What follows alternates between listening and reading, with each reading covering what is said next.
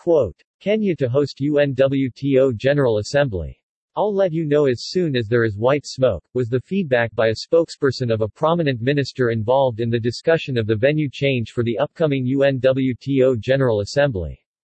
Three days ago, the Secretariat of United Nations World Tourism Organization announced the change of the venue of the forthcoming 24th session of the General Assembly, due to take place in Marrakesh, November 30 to December 3, 2021 The Secretariat, after consulting the chair of the Executive Council and the Government of Spain has informed the member states that the new venue will be Madrid, on the same dates. Najib Balala, Secretary of Tourism for Kenya yesterday invited UNWTO to hold its 2021 General Assembly in Kenya. The next General Assembly of the World Tourism Organization UNWTO, may very well be the most important meeting this unaffiliated agency ever had. The two questions are now. Will the General Assembly still take place November 30 or at a later time?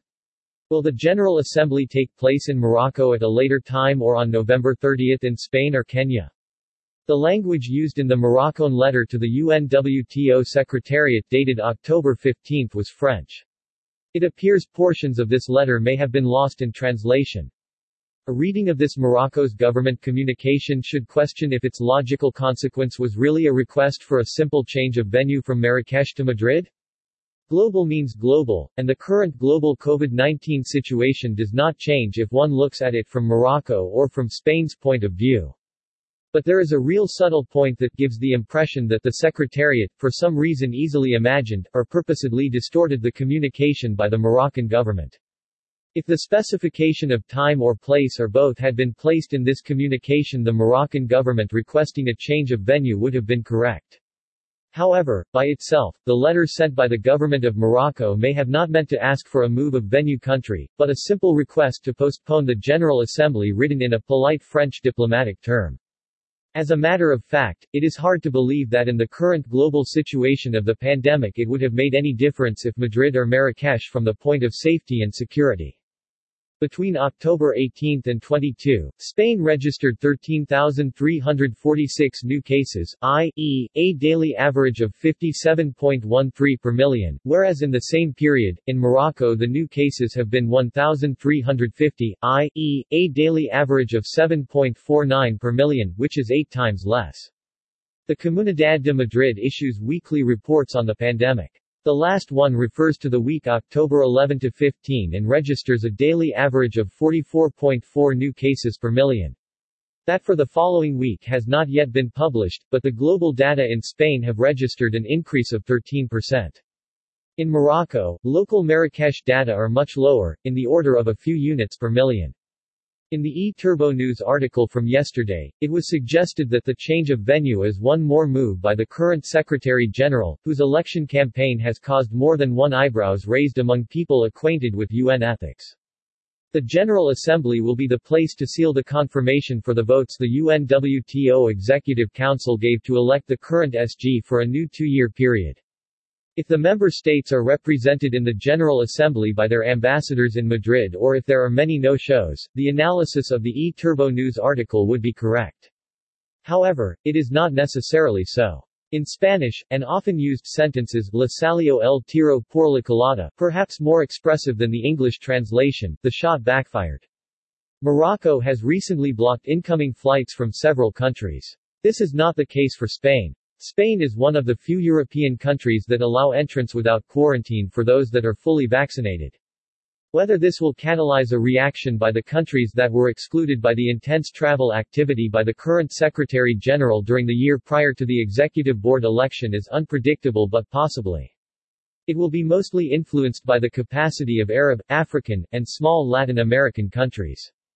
It may be interesting to analyze the procedure of a change of venue.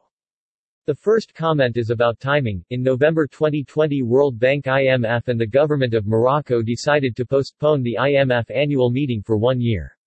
It is now scheduled for October 2022 in Marrakesh. At the time of change, the daily COVID cases in Morocco and Spain were 10 times more than now. This did not cause any worry to UNWTO. During that period the agenda of the Secretary-General was focused on something many people considered suspicious. The Executive Council met during a severe outbreak of COVID-19 and a weather disaster. Candidates ready to challenge Zurab had no time to submit paperwork correctly and were caught by surprise. Delegates of the Executive Council that cleared Zurab for a second term were some embassy representatives but hardly any true candidates ministers. The second is a technical point. The announcement of the UNWTO Secretariat states that the information of the new venue for the GA is, in line with the authority delegated under the guidelines for the selection of venues for the General Assembly sessions adopted by the General Assembly through Resolution 631 XX. If we refer to the text of the Resolution 631 XX, available on the web the hypothesis of such a delegation does not exist. Perhaps the Secretariat might have made reference to Article 8.2 of the statutes, even if superseded by Item I.7. The United Nations has to grow stronger, and better avenues for grievances should be established.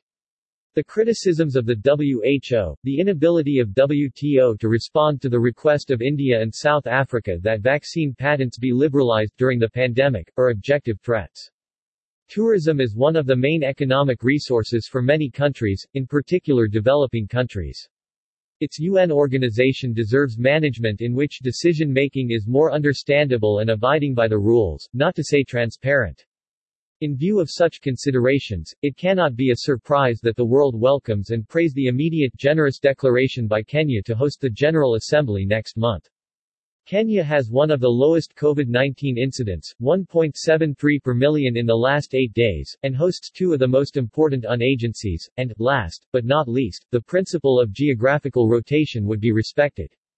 The World Tourism Organization does not belong to the Secretary-General. It's not up to him to accept, reject or ignore such a request by Kenya.